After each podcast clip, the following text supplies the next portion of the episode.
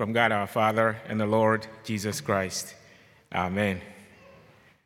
Some areas are no go areas, at least for most people, based on what they've heard or experienced.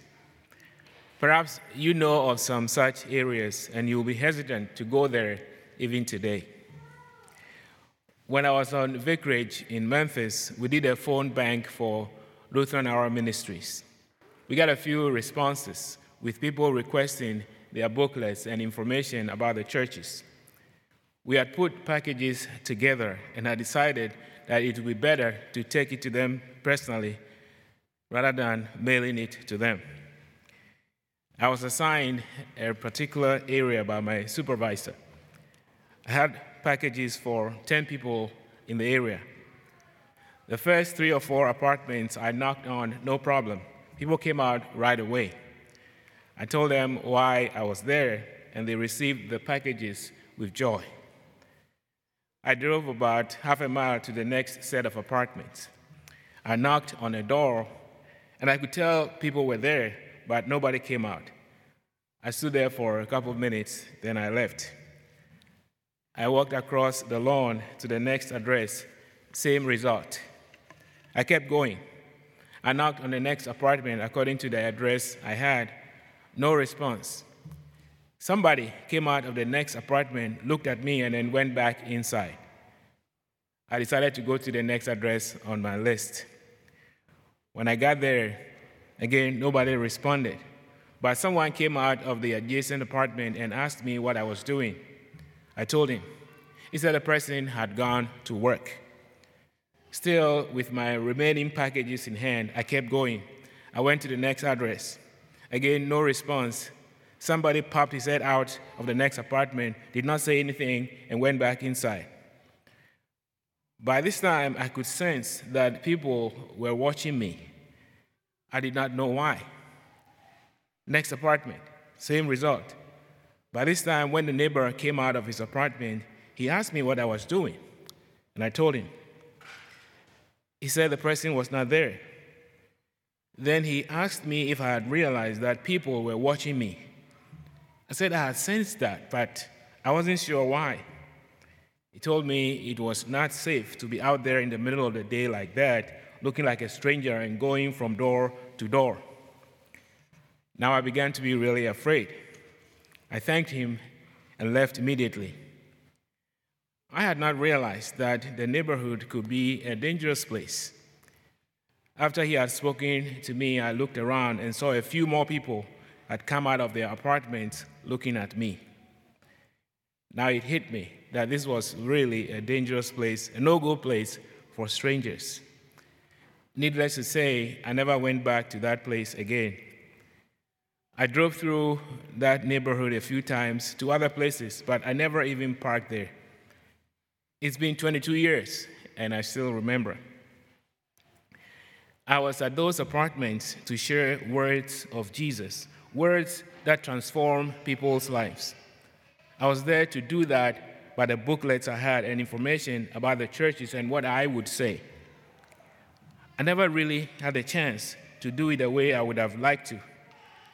But I was pleased that those who had requested the information in the booklets had listened to the radio program. I can hope that the words they heard and the words they read from the booklets that I took to them affected them in some positive way and performed the work that I did not get to see. Even though I did not get to see people jumping up and down because of the message they had heard, I am reminded of what God has said in Isaiah chapter 55. As the rain and the snow come down from heaven and do not return to it without watering the earth and making it bud and flourish, so that it yields seed for the sower and bread for the eater, so is my word that goes out of my mouth. It will not return to me empty, but will accomplish what I desire and achieve the purpose for which I sent it. In our gospel reading, we see Jesus at Jacob's well in Sychar taking a break from his journey with his disciples from Judea to Galilee. It is not surprising that Jesus was tired. It shows his real humanity. He and the disciples had been walking for a long time. The distance between Judea and Sychar was about 30 miles, and it was hot. It was noon. Noon was considered the beginning of the hottest hour, so it was good for Jesus to take a break at this time. He had sent his disciples to go and buy food for them while he stayed behind at the well. Unknown to the disciples, he had a gospel moment planned. And this was going to happen in the town of Samaria. Samaria, of all places. When Assyria conquered Israel in 722 BC, it exiled most of them. They brought in foreigners to settle the land. They mixed with the remaining residents and mixed their foreign gods with the true God of Israel. The Jews were very upset by this. You can understand why. The very reasons why they had been sent into exile in the first place was these mixed marriages forbidden by God at that time because it could lead to the worship of false gods and idols. And it did. The Samaritans and the Jews were hostile toward each other's holy sites. The Jews insisted that Jerusalem was a proper place for the temple. Samaritans maintained just as strongly that it was Mount Gerizim. The Samaritans form of the five books, first uh, five books of, of the Bible, even includes a demand to worship at Mount Gerizim in the Ten Commandments. In the first century AD, a group of Samaritans entered the Jerusalem, Jerusalem temple secretly and desecrated it with corpses, leading to the Samaritans' permanent exclusion from Jerusalem's temple the mutual hatred could not be resolved. The Samaritans held on to the promise that Moses was the last prophet until a future restorer like him would arise. They were holding on to the promise of Moses that Moses had made so long ago. Now, the unnamed woman comes to Jacob's well to fetch water. Jesus and his disciples had left Judea in a hurry to get away from the Pharisees because the Pharisees had heard wrongly that Jesus was baptizing people and that his followers were increasing. John tells us that they had to go through Samaria. They had to pass through Samaria, not because it was the only way to Galilee, but because it was the plan of Jesus to do so. Do something, you know, it is part of the divine plan to save people.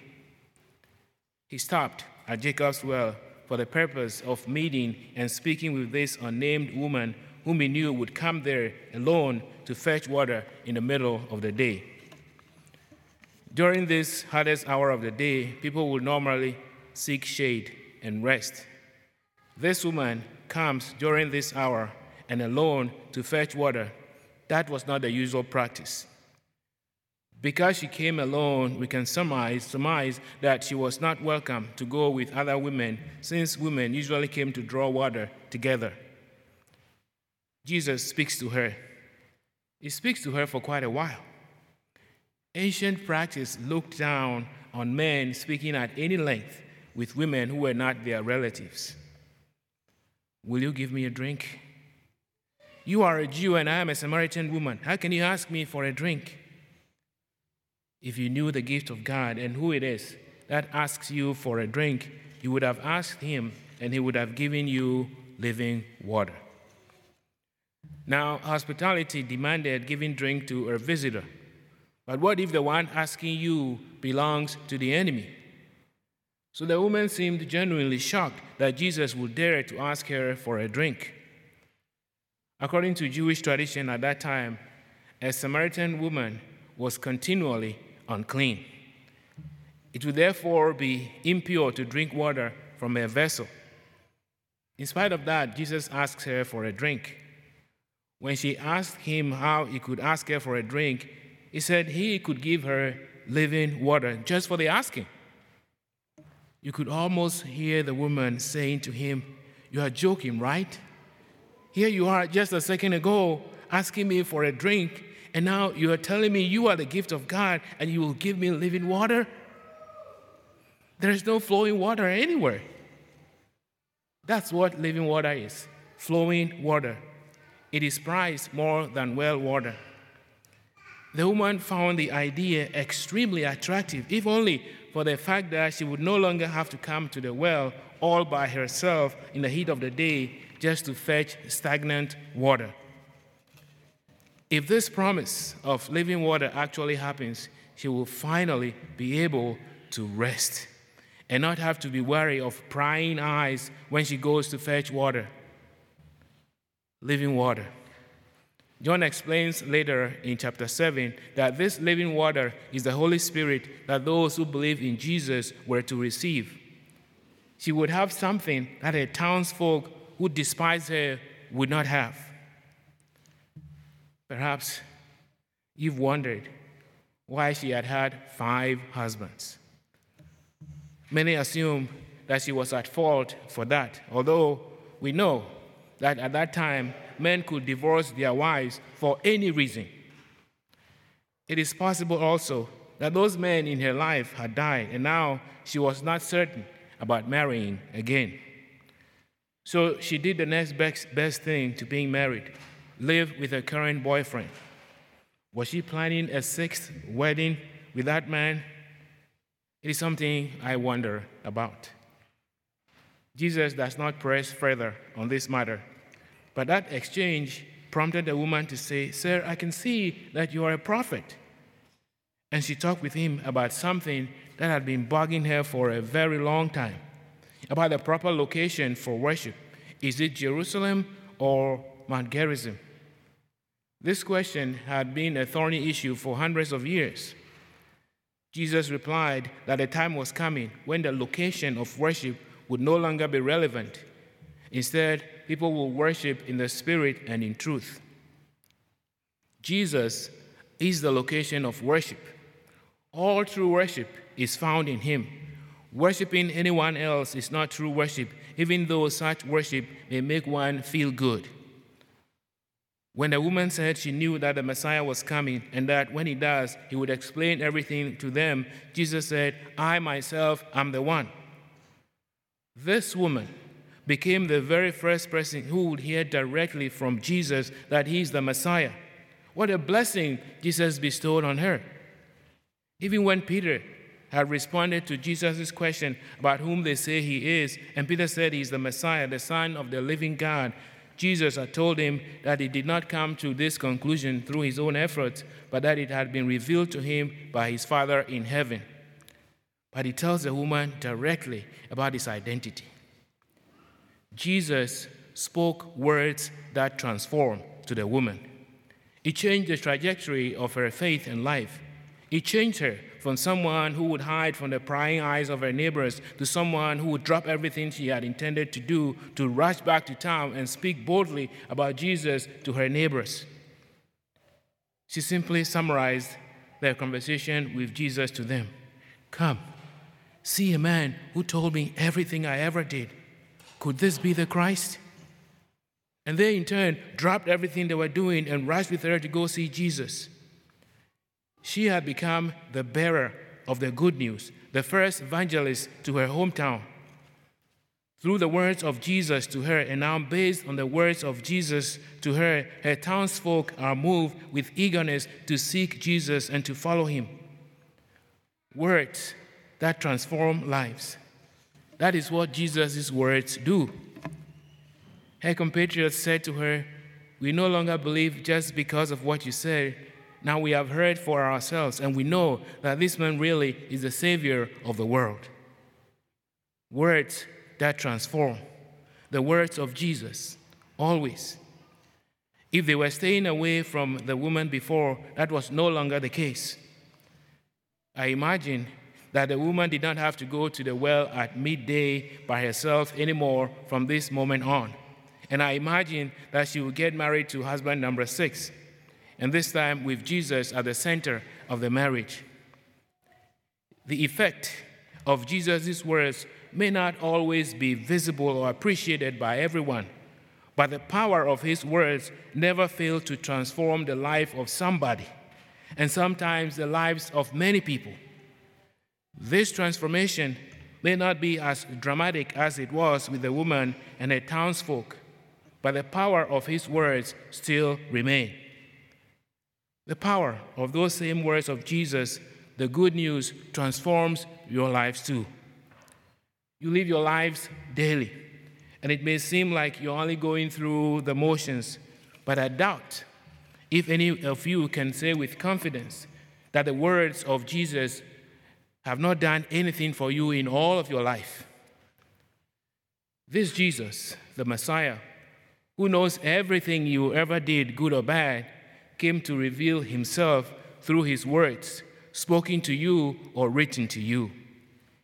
His words would never be devoid of the power to transform, even among the most stubborn of people. This same Jesus, who died and rose again, has given you the same living water promised to the woman. So even if you are only able to mumble a few words of His to somebody, even in fear, know that He works through that. Even if you do not see any results, have the assurance that He still works through your words. Even if fear attends your words, know that because He is the Messiah, His words still today have the power to transform not only for others, but also for you. So live confidently, being transformed day by day until the promised eternal life becomes fully realized at the return of Jesus. Amen.